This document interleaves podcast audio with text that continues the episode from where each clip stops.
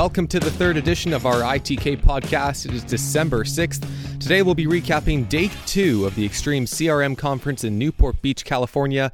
Now, we did one earlier this morning, and our CEO, David Crouch, is ready once again to fill us in on what happened today, where he joined us. And, David, how are you? Not too bad, Andrew. I'm. Uh...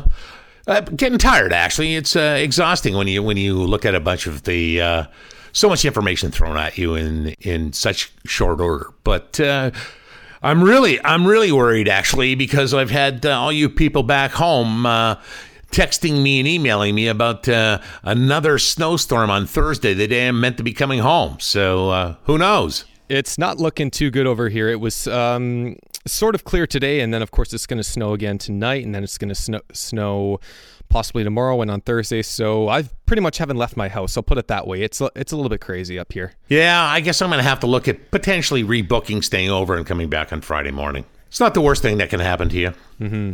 Let's get to our agenda. So, what does the agenda look like for the core of the conference this week? Uh, the morning was really taken up with the uh, really for me the highlight of the, the conference, which is the uh, keynote speeches put on by the Microsoft people, uh, and then there's just a lot of streams and breakout sessions.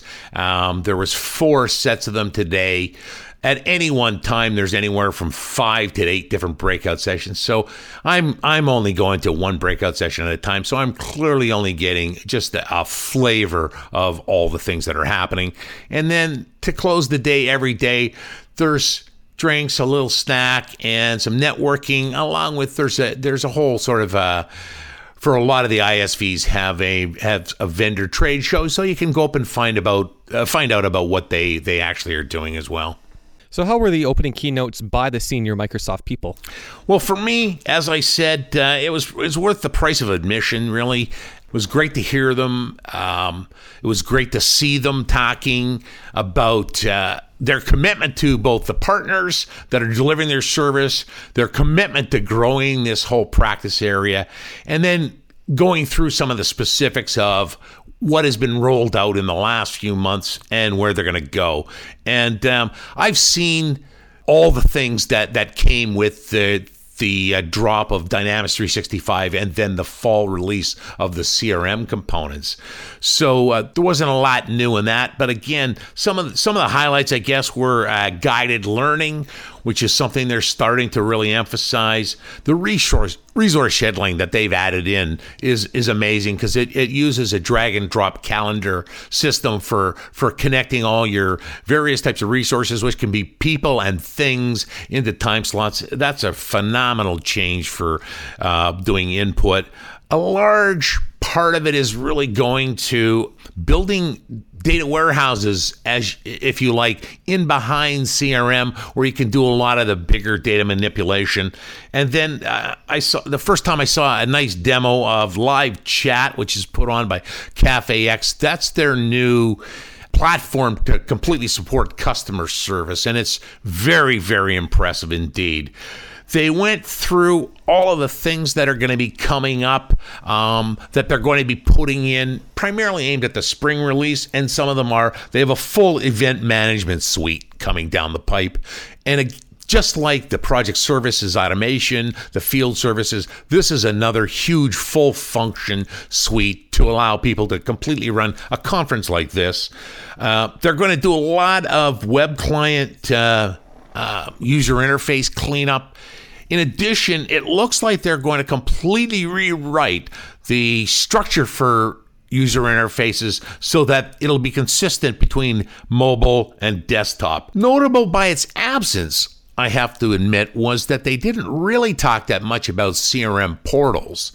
But the biggest thing that I thought that came out of the, the keynote was really talking about the business edition of Dynamics 365. There was a lot of interest, a lot more than I suspected there would be.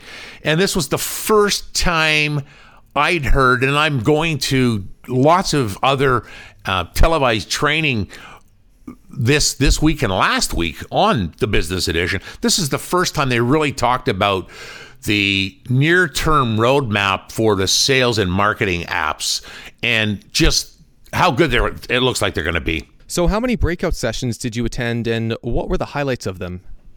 I went to four of them. I think that's the most. Sorry, th- there's four sessions, and I went to four different ones. Yeah. The first one I went to was um, about learning paths, which they had highlighted in the morning, but it looks like it's going to be really good once it's there. It's going to really help with user adoption. It's going to help with putting added intellectual property for ISVs. It's going to help customers really tailor the experience for their users, but it's not even in preview mode yet. So I think it's some ways away. The second thing that I went to uh, was Project Service Automation.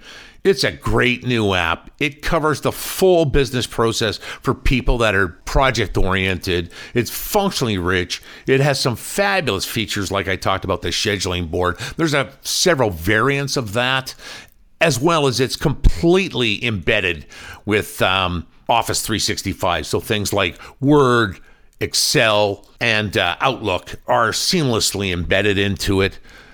The third thing I went to is um, a product called the Portal Connector, which is building uh, portals to get information into CRM from websites built using Sitefinity despite them advertising it as drag and drop, it, seems too complex for your average business analyst to use. I think it's a great tool, but it's really aimed at the developer marketplace just to speed up development. And finally, um, the last one I went to was on CRM portals, and um, that's an attractive product but they're obviously having some teething pains with it in getting it into pure online mode. I know we've been working with it uh, we, we, we put in two uh, implementations of it using the server based edition of it. And we've struggled a little with uh, purely online version of it. And they, they all but admitted it. But they are doing monthly upgrades on the product. So I think they'll probably have it squared and put in bed in two or three months. Nice. And lastly, any final thoughts you have about uh, day two at all? Yeah, I spent uh, some time discussing with uh, some people. As I said, the, the CRM Portals product is very attractive. And the presenter was outstanding, a Microsoft guy that uh, is right on the line helping customers do this. And he had some great ideas. So, really thinking that this is a great product, but you really have to know CRM to use it. You really have to understand what you can have in CRM.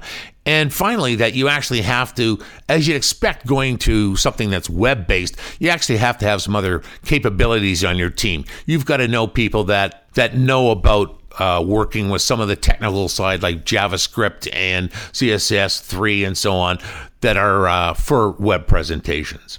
Alrighty, our own David Crouch from ITK Consulting in Newport Beach. Thanks so much, and we'll catch up with you tomorrow. Sounds great, Andrew. Have a good day. You too. We will follow up with David until the conclusion on Thursday. This has been the third episode of the ITK podcast. I'm Andrew Walker, and you are in the know.